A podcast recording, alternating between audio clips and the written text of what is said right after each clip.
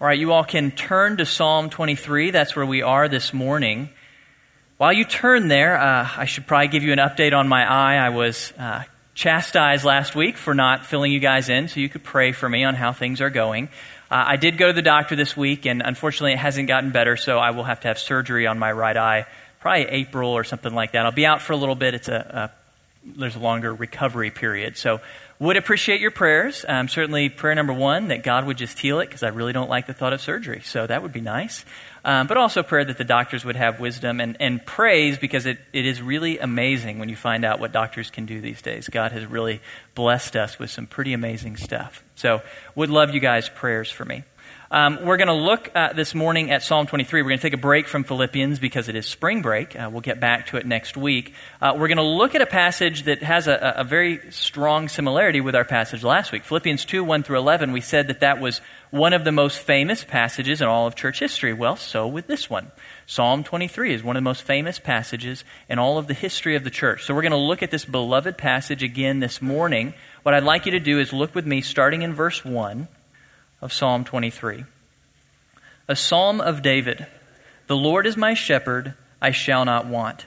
He makes me lie down in green pastures. He leads me beside quiet waters. He restores my soul. He guides me in the paths of righteousness for his name's sake.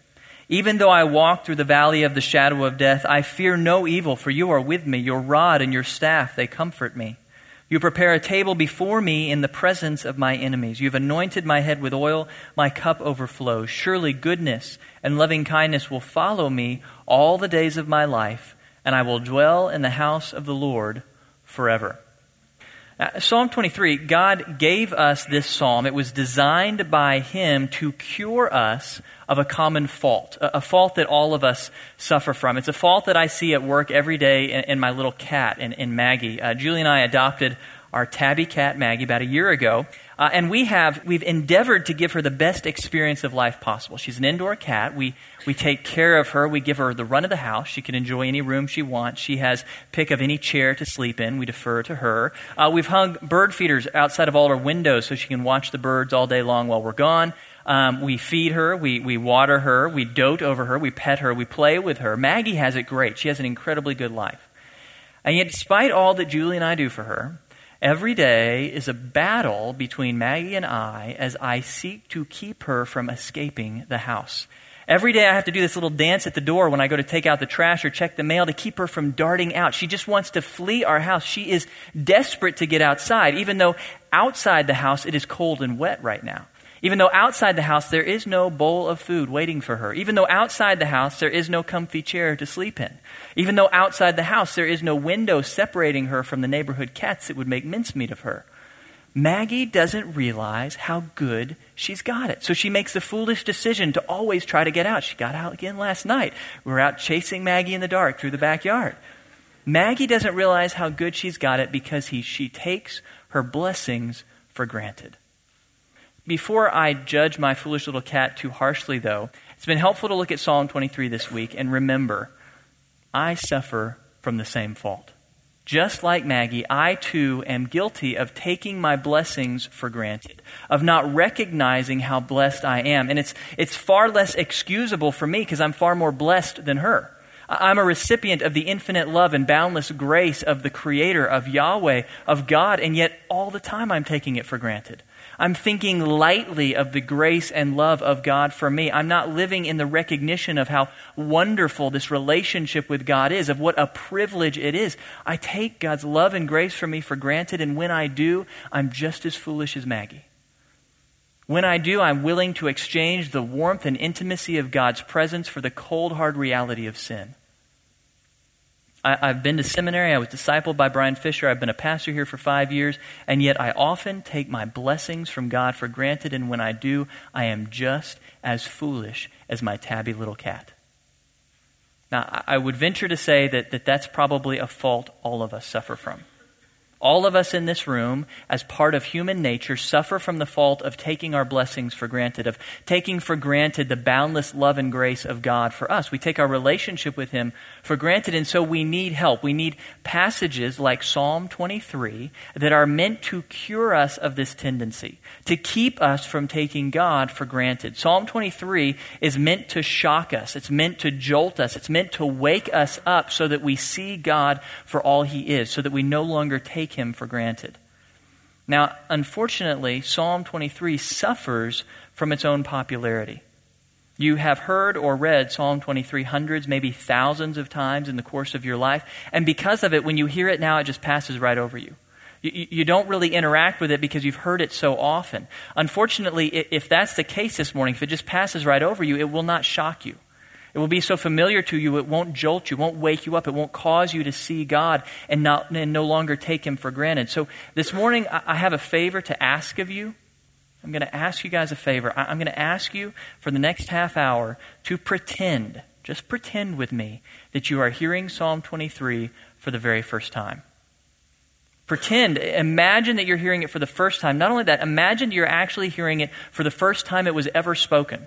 Imagine that we are alive 3,000 years ago, living in Israel, and David has just come back from shepherding his sheep, and he shares with you for the very first time Psalm 23. Imagine that you're hearing it for the first time. Don't let it be familiar to, this, to you this morning. Let it surprise you. Let it shock you so you can see what it was meant to be, so that God can use it to cure our tendency to take Him for granted. Now, if we're going to hear it as they heard it 3,000 years ago, we're going to have to face a real problem that we have. A lot has changed about the world in 3,000 years. Let me ask you, just raise your hands. How many of you at some point in your life have ever shepherded sheep? Okay, we've got about three people, four people who, five people who've shepherded sheep. Okay, a few of you have shepherded sheep. Uh, let me ask you another question. How many of you at some point in your life have ever attended a king's banquet, been the guest of a king at, at a feast? Any of you done that? No, really? One person has done that. Okay, you and I should talk afterwards. That's cool. Other than him, not many of us. because life has changed a lot in 3,000 years. The idea of shepherding sheep or going to a king's banquet is foreign to us. We don't live in agrarian societies anymore. I don't raise livestock, I just go to HEB for my food. I don't attend a king's banquet. I don't even know a king. I don't have a king. We don't live in that kind of world anymore. So, to, to see Psalm 23 as it was meant to be, to hear it as it was written originally, we're going to have to dig into some of the background this morning. We're going to have to explore their world a little bit to see what David actually meant in this psalm. Now, unfortunately, uh, we're hindered a bit by our own English translations, like the NAS that I read a few minutes ago. Unfortunately, uh, these translations have a tendency to spiritualize the psalm. So they use spiritual words like paths of righteousness and valley of the shadow of death that I don't, I don't think that's quite what David had in mind. He was speaking about very concrete realities. He's painting very literal pictures here of shepherding and of attending a banquet. So, what I'd like to do this morning is I want to walk you through my own translation. I've spent some time studying this, trying to get back to the original intent David had in mind. Now, I am a city boy, and, and I have never attended a king's banquet, so I'm a little limited here. But as best as I can, I want to walk you back through Psalm 23 and help you see it as it was intended. What did David mean when he wrote this psalm? Let me start with a little bit of a survey so that we kind of see how this psalm fits together. Uh, psalm 23 is what we call a confidence song. It's an expression of the author's confidence in the Lord and Yahweh. Uh, confidence songs are written all in present tense. There's no past tense or future tense verbs here because David's not speaking about past blessings from God. He's not speaking about blessings he expects in the future. By using the present tense, he's speaking about the constant blessings of God always. He's talking about the fact of his experience, his constant experience, that he is always blessed by God, past, present, and future. So that's the idea of this psalm. The constant experience of David under God's blessings give him confidence. Now, this particular confidence song comes in two parts. First four verses are going to cast David's confidence in the light of, of a sheep shepherd metaphor. Then David will switch to the metaphor of a king's banquet, of a royal feast. So that's what we're going to look at this morning. I want to walk you through this line by line to help you see how shocking Psalm 23 was meant to be as it was originally given. The first line reminds us that David is the author of this psalm. That's very fitting. David is uniquely qualified to write Psalm 23 because in the course of his life he was both shepherd and king. So, so he knows of what he writes very well. Now, the next line that David speaks is really the most famous line in the whole psalm The Lord is my shepherd. That's the big one. That's one we always remember. The Lord is my shepherd. Now, this concept, this idea of the Lord being our shepherd, that was not foreign in, in the Old Testament. Oftentimes it talks about how the Lord is a shepherd of, of a nation, of, of groups of people. But this passage, Psalm 23, is the only place in your entire Old Testament where it gets personal. This is the only passage that says, The Lord is my shepherd. Everywhere else, it's about community, about us as a nation or as a group being connected to the Lord as our shepherd. This is the only place where David says, Yeah, but it's about me individually too. The Lord is my personal shepherd to me as an individual. I think this passage is a helpful balance from last week. Remember, Philippians 2 1 through 11, what did we learn is essential to the Christian life? Community. Our unity together as relating to the Lord as a group of people is essential to our Christian life. That is true, but also equally essential is our individual relationship with God. That's the balance of the Christian life. We're related to God both as individuals and as a community. You need both. If you're lacking either one, you're in big trouble. So you need both. So this week we're looking at our individual relationships with God, how He relates to us personally. Now, fortunately, David is not the only one who can say, The Lord is my shepherd. Jesus came and walked the earth, and he told us while he was walking the earth that he is a shepherd to all who believe. Jesus is a shepherd who, to all who believe in him as Savior.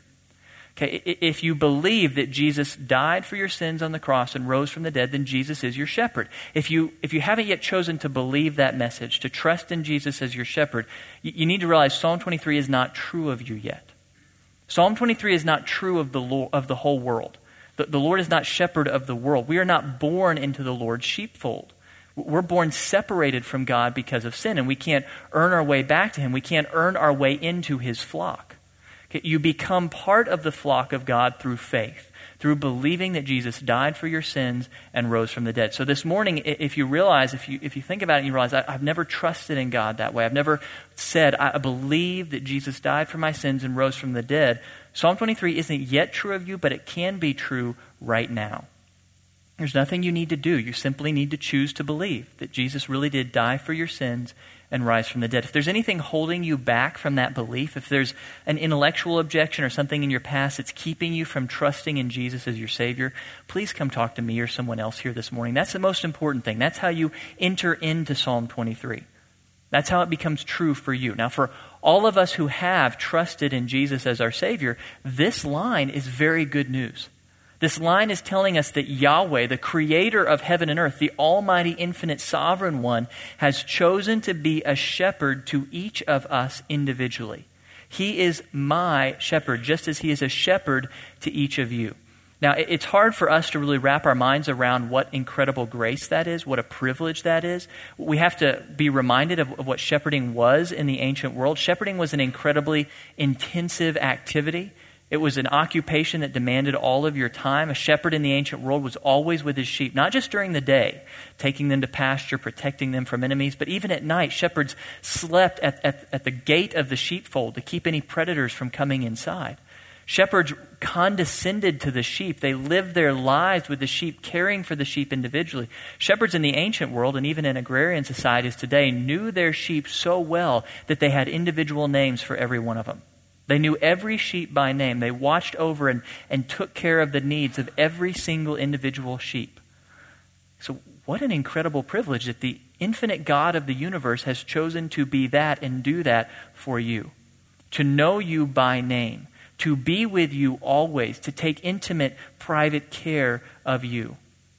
So, this line is meant to express an incredibly great thing, an incredibly marvelous thing. Yahweh, the infinite creator, has chosen to be my shepherd. But the line also expresses some bad news, doesn't it? If God is a shepherd, what does that imply about me? I'm a sheep.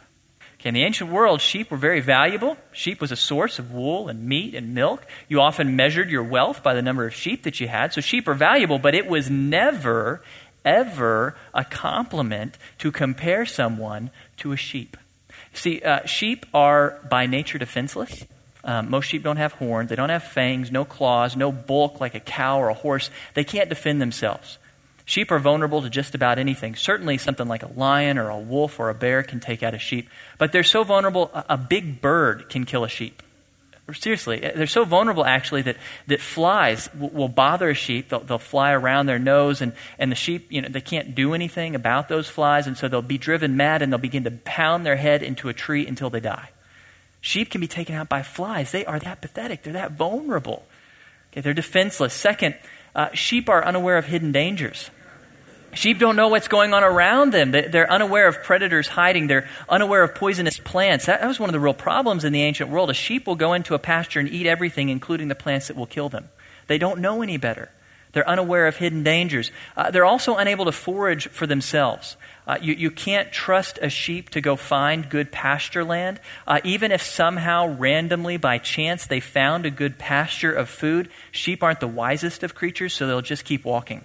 Sheep will just keep looking for what's over the next rise until they've run out of whatever they were trying to eat. They can't provide for themselves. Finally, sheep are prone to herd mentality. Um, if a squirrel jumps into the middle of a herd of sheep, they'll all jump as if it was a lion. If one sheep goes over a cliff, the rest will follow. Why not? So when we look at sheep, and when we look at the fact that we're compared to sheep, it should humble us. It should shock us a little bit. You know, here in 21st century America, in a town like College Station, we see ourselves as remarkably adept. We're strong, we're educated, we're self reliant, we know what we're doing. We see ourselves as self sufficient, and yet Psalm 23 is reminding us no, we are not. For all that we have, for all that we've learned, for all that we're capable of, we are always nothing more than sheep. Defenseless, vulnerable, weak, and foolish. Constantly dependent on the good graces of our shepherd. So that's the bad news of this. There's good news, Yahweh is my shepherd. There's bad news, but I'm a sheep. That's where David starts, and then he's going to continue to build this out. Uh, he's going to tell us, The Lord is my shepherd, and then he's going to tell us what the result is. The Lord is my shepherd. Here's what follows Because the Lord is my shepherd, I do not suffer want. Now, I used to read this line wrong. In the NAS, it says, I shall not want. I used to take it like a command. The Lord is my shepherd, so I better not be in want. I should not want other things. I felt guilty when I read Psalm 23. But that's not at all what David has in mind here. Uh, it, literally, it's I, I do not suffer from want. There's, there's nothing that I lack in life. Because the Lord is my shepherd, because Yahweh is my shepherd, I am not lacking for anything. Every need I have is taken care of. Every desire, every craving I have, He provides. This is meant to be an incredibly shocking statement. We look at this and think, David, are you serious? Because the Lord is your shepherd, you do not suffer lack of anything. There is no need that is lacking in your life. You are completely satisfied. You are completely content in life. David says, yes. Because I have the best possible shepherd, I'm completely satisfied, I'm completely content, and let me prove it to you. And that's what David's going to do in the next three verses because it is a shocking statement. To say, I don't need anything, I don't want anything, I'm totally taken care of. That's shocking. So David is going to give us proof. The next three verses are going to prove, explain how this can be. How is it that God could have so taken care of David that he suffers from no lack of anything? So let me walk you through these lines, two through four. How do they prove it? Well, uh, verse number two starts He makes it so I can lie down in lush pastures. Now, again, I, I misread it in the NAS for, for the longest time. He makes me to lie down in green pastures. I took it as like a command. God puts me on my butt in green pastures. He makes me sit there. But that's not at all the idea here. The sense is He makes me free to lie down. He makes me comfortable to lie down. See, it's very, very hard to get a sheep willing to lie down in the middle of the day. If you want your sheep to rest, if you want your sheep to be at peace, you have to go to a lot of work as a shepherd. Number one, you have to provide all of their food and water to take complete care of, of their need for food and water. That meant that the shepherd woke up very early while it was still dark, led his sheep out to a pasture, scouted the pasture, removed any poisonous plants, moved the sheep whenever they were running dry on pasture land, took water to the sheep to quench their thirst. He took care of all of their practical needs so that they could rest. Second, he had to protect them from any predators. A sheep will not lay down if it feels danger if it feels at risk. Uh, shepherding is an interesting job. You didn't ever get a break as a shepherd. Okay, you lead the sheep to the pasture, they're starting to eat. You don't get to go home now. You don't get to go do your day job. You have to stay with them to protect them. The sheep will only feel confident, they'll only feel at peace if you are constantly there watching out for dangers. And then finally, you had to take care of any pests. Remember, sheep can be driven crazy by insects. So, what they would do in Israel, in the ancient world, is, is that meant that during the summers, they would have to take the sheep far away from civilization, up onto the sides of hills or mountains where it's cool. That's, that's how they did it. So, you take them up to high pasture land. That meant that the shepherd is leaving civilization for weeks at a time. How do you think David had so much time to write the Psalms? Because he was a shepherd. And every summer he would leave everyone behind and go up with his sheep alone onto a high mountain to free them from pests so that they could rest, so that they could be at peace. The point of, of this line of, of Psalm 23 is to tell us we have such an amazingly good shepherd, so diligent in his care for us that he takes care of every need we could possibly have so that we can be at peace. Now, whether we choose to be at peace or not, that's up to us, but God makes it possible. God so perfectly takes care of us that it is reasonable, it is natural for us to be at peace, to be willing to sit down and rest in His care. Now, David will make that same point in the next line. He says, He leads me to refreshing waters or, or peaceful waters. Uh, again, the, the idea here in, in the ancient world, you, you couldn't, well, and even today, you can't let a sheep drink from any source of water. You, specifically, you can't let them drink from stagnant water because what the herd will do, they'll step into that water to drink, and sheep are not the cleanest of animals. They will contaminate that still water with their waste, and then they'll drink it, and then they'll get sick and they'll die. Sheep will drink from contaminated puddles and kill themselves, so the shepherd has to always be alert, moving the sheep to, to water that is clean, that's refreshing. Specifically, the best is water that's moving. You know, you're looking for a moving river, so it's always clean. Now, if you know Israel at all, you know that there's not a whole lot of moving water in Israel. It's fairly dry. So, what did that mean in the ancient world? It meant that usually the shepherd had to dig a well. Hear about that all through the Old Testament. The shepherd has to go to great effort, great lengths to dig wells and draw up by hand fresh water that he would literally give to each sheep individually. A cup of water to each sheep. That's how he watered them in the ancient world. Again, David's point is look at the incredible care that Yahweh goes to for us to meet our needs. Now, the interesting thing about this particular line is did you notice the sheep don't know they need fresh water? Sheep are perfectly content to drink from contaminated puddles that will kill them. They don't know any better. This is reminding us that Yahweh is so good that he often meets needs we're unaware of. We're content to go do something he knows it's not best. He, in his goodness and his perfect wisdom and his perfect skill, is always leading us to what's absolutely best in our lives. Because that's the goodness of Yahweh as our shepherd. He provides for the needs we know of and for those we don't. He goes to incredible effort, incredible sacrifice to meet our needs. Now, the next line, David continues to, to flesh this out to prove to us the care of Yahweh. Uh, the beginning of verse 3 is often spiritualized a bit. He, he, restores my soul. Literally, I think David is just saying he restores my strength. That's how you can translate it. Um, he's looking at the fact that often in the ancient world, shepherds had to care for the weak members of their flock. Shepherds were unwilling to lose any sheep. Sheep can, can be hurt, they can grow weak. A sheep can get cold if its wool gets wet. In that case, in the ancient world, what you do is, is the shepherd would pour wine into his cup and share the wine with the sheep. That's how he would warm up that cold sheep. Often, sheep would hurt a leg or be injured. The shepherd would then carry them either in their arms or over their shoulders until that sheep is strong. Shepherds were going out of their way in the ancient world to care for the weak among them to care for the weak members of their flock. They weren't willing to lose any. Again, David is pointing out how good God is. He provides the strength and the care that we need when we are weak. When we are weak, He is strong on our behalf. Uh, David continues in verse 3. He says, He leads me down right paths for the sake of His reputation. This is one where we really need to avoid the, the over spiritualization. It's not paths of righteousness here, it's, it's just correct paths. Uh, you need to know a few things about shepherding to really understand the, this portion of the verse. Number one, shepherding in the ancient world, or specifically in Israel, uh, you had to move your sheep a lot. You had to move your sheep often to find fresh pasture land, to escape the heat. You had to move them often. Fact number two, you never wanted to move them too much, though, because the more you move them, the leaner they get, and your goal is not lean sheep. You want fat sheep. Okay, so, so a good shepherd knows he has to move the sheep a lot, but never wastes any any movement, any direct. He never moves them beyond what they need.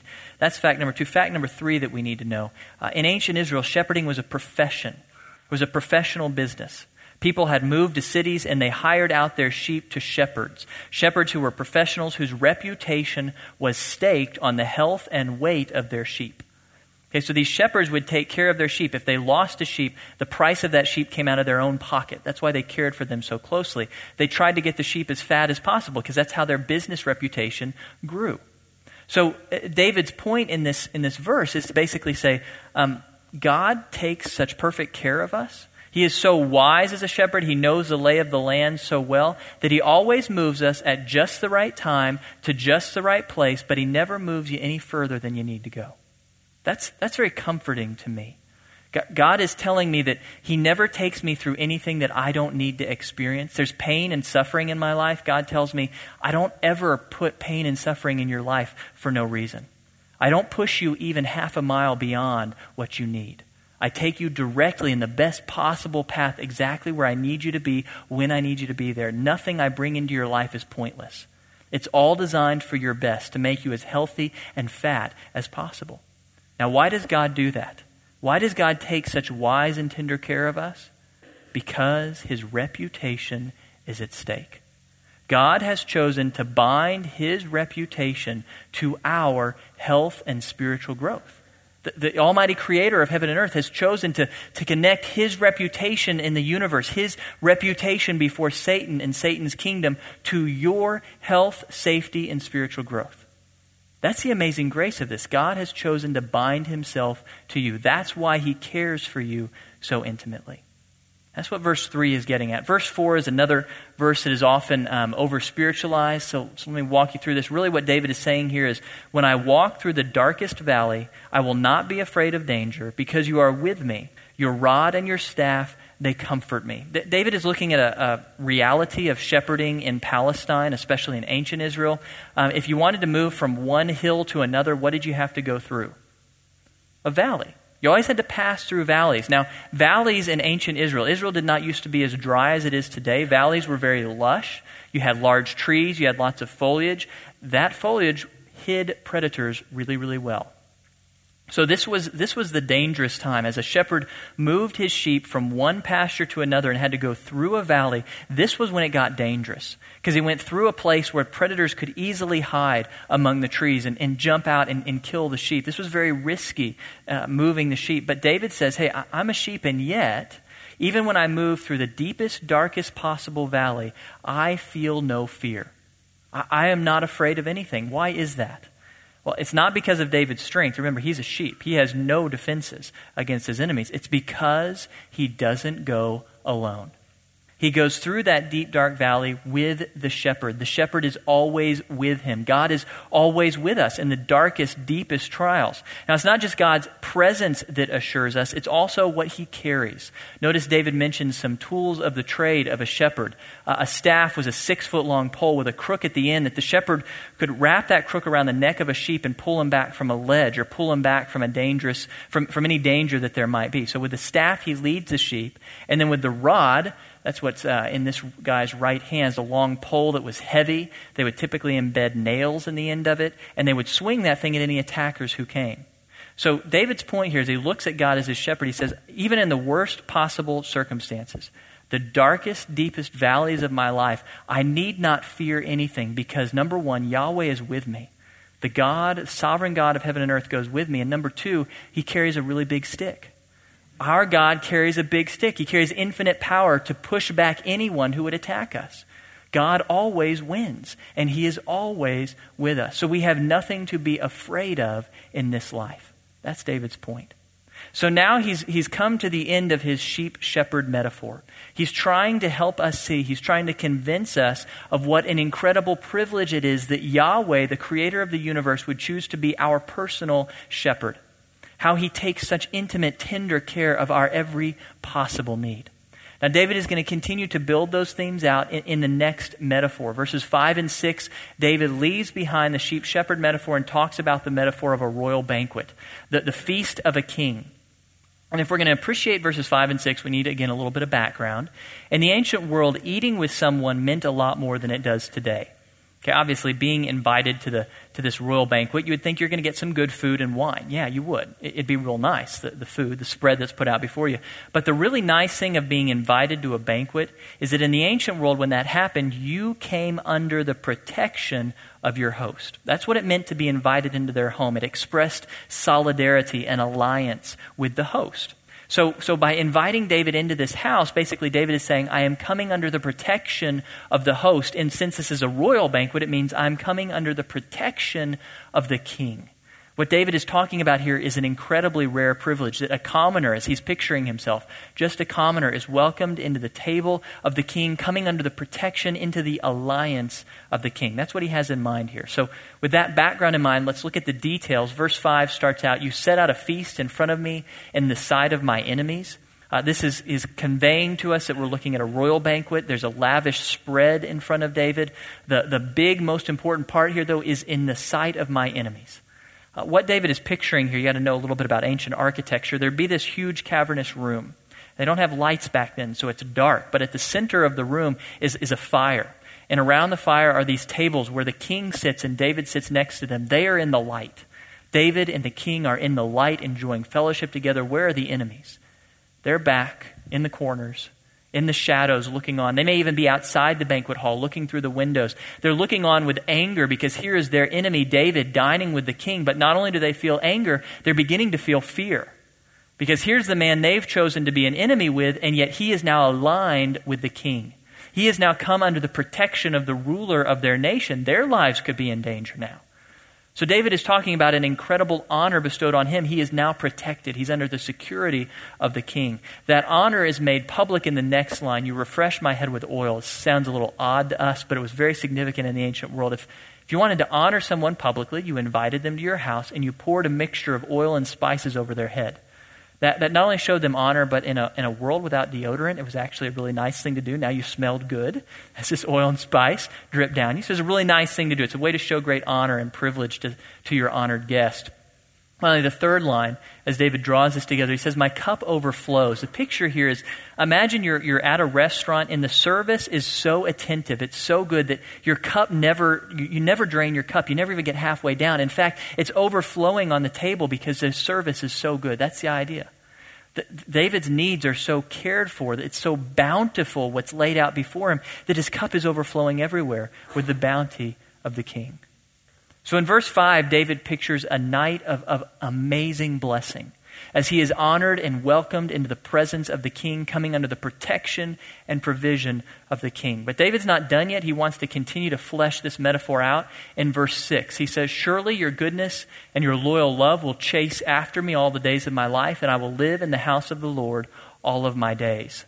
Now, I, I want to give you uh, definitions of a few key words here. He starts out surely. David is expressing confidence. I know that verse 6 will be true, is what David is saying. Uh, the next key word, goodness. What is God's goodness? That is his favor towards us. God expressing kindness to us. That's what that word means. And loyal love. That's a very significant word in the Old Testament. Chesed is how that's pronounced. It appears often. It talks about God's faithfulness. Loyal love is not an emotion that, that God feels, it's a choice that God makes to always be perfectly faithful to those he places chesed upon. So David is saying, I come under the loyal love, the faithfulness of God.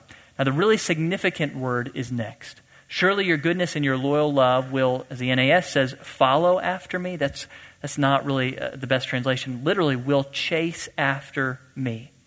The irony of verse 6 is that that verb, chase after, is almost always a very bad word throughout the Old Testament.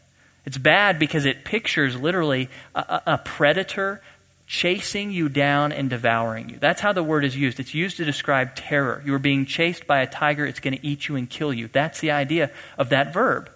That, that verb we would expect to go with the, the predators in the, in the bushes of verse 4 or the enemies in the dark of verse 5. But David says, no, those aren't any threat to me. The only thing chasing me down in this life is the goodness and loyal love of God.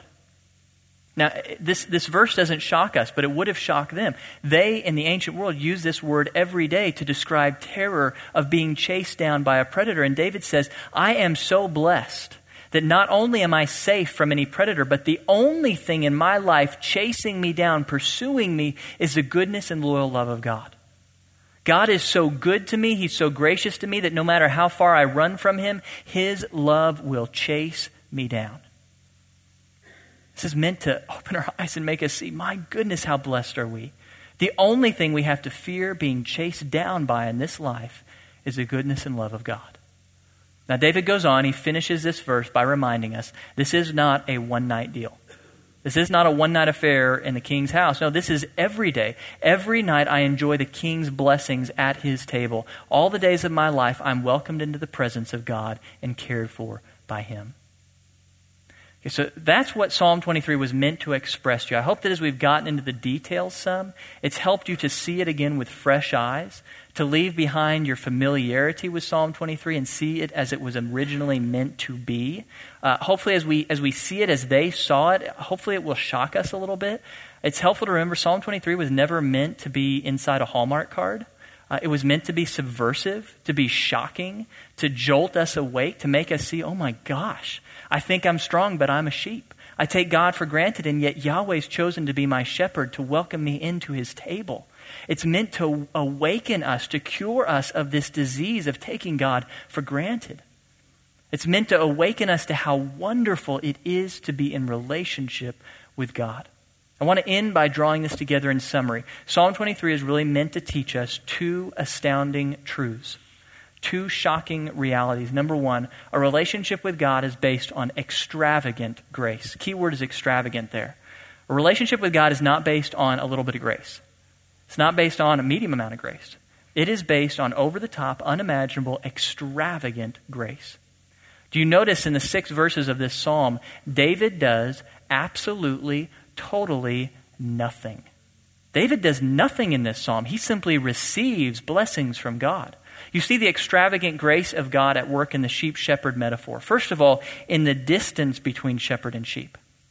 You have the shepherd, this amazingly wise caregiver who is strong, who is capable, who is self sufficient. And then you have sheep who are needy and weak and vulnerable, and yet the shepherd willingly condescends to live among them, to care for them, to meet their needs. That's incredible grace. But here's really the shocking part of, of the sheep shepherd metaphor. Okay, both human shepherds and God as, as our shepherd, uh, they both care for their sheep. They both sacrifice to care for their sheep. Now, human shepherds do that because it makes for good business. Human shepherds condescend to care for the needs of the sheep because they get a profit from it. The sheep provides wealth to that shepherd. The sheep provides something the shepherd needs. But is that true of God? Is that true of God? No. There is nothing that we give to God that He is in need of. There is not anything that we give to God that He needs. God needs nothing. He is perfectly satisfied in himself. The members of the Trinity perfectly content within their own fellowship. God did not create us because he was having a lonely day. When God created us, he chose, even though he lacked nothing, needed nothing, he freely chose to create us and then to bind himself to us as our shepherd. To bind his reputation to our care, to our health, to our spiritual growth. What incredible grace that is. We don't give anything to God that He needs. And yet He chose before time began to be a shepherd to each one of us individually, to sacrifice, to care, to give without end to meet our needs. That's incredible grace. Grace is also shown in the, the royal banquet metaphor. David did not offer anything to the king, he did not bring anything to the table. The king simply gave. The king was already king. There was nothing David could do for him. He simply, in grace, chose to give. So Psalm 23 is meant to waken us up, to shock us, to help us see with fresh eyes the extravagance of the grace of God. It is over the top, it is boundless. Second thing that it teaches us, second key truth, is that without God's constant care, we are utterly helpless. You certainly see that in the sheep shepherd metaphor. Sheep are always sheep. Okay, they can grow, they can enlarge in size, but they are always sheep. They are always defenseless. They are always vulnerable. They are always foolish. They are always weak, and so are we. Now, we can grow in our spiritual life. We can become more like Christ, but we will always be sheep. We will never reach some point in our lives where we become self sufficient for even one minute. You, need to, you need to let that, that deception go. You, you are not self sufficient. You may be well educated. You may be wealthy. You may be in control of your life. You're not self sufficient. We are constantly, in every moment by moment, need of God's grace. We can't take care of ourselves. We are not self sufficient creatures. We're dependent creatures. No matter how much we grow, we will always be sheep. You see that also in the royal banquet metaphor. Imagine with me, if you will, that David came to the house of the king one night, and the king had grown bored of him. King was no longer laughing at David's jokes, so the king kicks him out, closes the doors. David's on the outside. What'll happen to David? He's dead. His enemies have been waiting for him. Now he no longer rests under the favor of the king, so he's dead. Now, the, the great uh, reminder for us is that so it is for us. If God, for even a moment, kicked us out of his family, kicked us out of his kingdom, we would be destroyed. We would be helpless. Now, the great news is we know from both Old and New Testament, God will never do that. Because of his chesed, his loyal love, he will always welcome us into his fellowship. But we need to remember we can face our enemies not because of our strength, but because God welcomes us into his presence. It's only because God has welcomed us to his table that we are alive, that we have any hope in life, because we too face powerful enemies. Satan prowls around seeking someone to devour like a hungry lion. That passage is not about unbelievers, it's about us. We as believers are incredibly weak, we are vulnerable, and that will never change. We are moment by moment dependent on God's grace. That's the second thing that this psalm is meant to do, especially relevant in today's age. We're so easily deceived into thinking that we're self sufficient, that we're strong, that we're well educated, that we can take care of ourselves, and that's not true. Moment by moment, we are desperately dependent upon God. Without Him, we are utterly helpless. So, what I'd ask for you guys to do this week, let me draw this together with an application. I'm going to ask you to spend a little time, maybe half an hour, some point this week during spring break. Please spend a little bit of time with Psalm 23. Please go back to it and read it again with fresh eyes. Imagine that you're hearing it for the very first time. You're hearing it as David gives it. You're, you're there with him 3,000 years ago. Remember the background that I've given you today so that you can kind of w- wrap your mind around what exactly David is saying. And then just pray for God to, to really do business with you, to really convict you and challenge you, to no longer take him for granted, to see the extravagance of his grace, to see your utter helplessness. If God will teach us this, uh, it will really help us to avoid sin. It's interesting. Psalm 23 is not a list of things to do or, don't, or not do. There's none of that here. It's not a list of, of things to do. It's simply truths to believe truths about God and about ourselves that we need to believe and own because that's the foundation of our Christian life. If we can walk through life knowing and believing the extravagance of God's grace and our utter helplessness, then by nature, by reasonably, we will avoid sin. We will draw close to God because He is our shepherd and our king and we desperately need Him. So please, sometime this week, spend some time with Psalm 23. Read it again for the first time. Let it shock you. Let it amaze you. This passage is meant to awaken us so that we no longer take God for granted. Let's pray for his help that that would be true for us. Lord God, we do indeed thank you for your extravagant grace. We thank you that you have not given us a little bit of grace. You've not given us a medium amount of grace, Lord, but you've gone over the top. You've blessed us with boundless, infinite grace, most clearly expressed when you sent your Son, Jesus Christ, the Lord, the infinite one, to die for our sins. Thank you so much for the extravagance of your grace, especially in need of our vulnerability, Lord, of our weakness. We bring nothing to the table. We give you nothing that you need, and yet you freely choose to bless us. Help us remember how weak we are, Lord. Help us to remember this week, not for the point of being depressed, but for the point of walking in dependence. That we would cling to you moment by moment every day of our lives, recognizing how weak and helpless we are without you.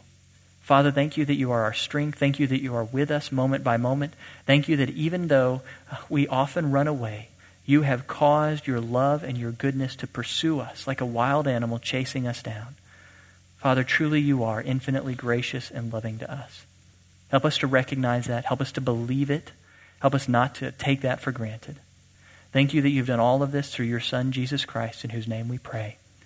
Amen.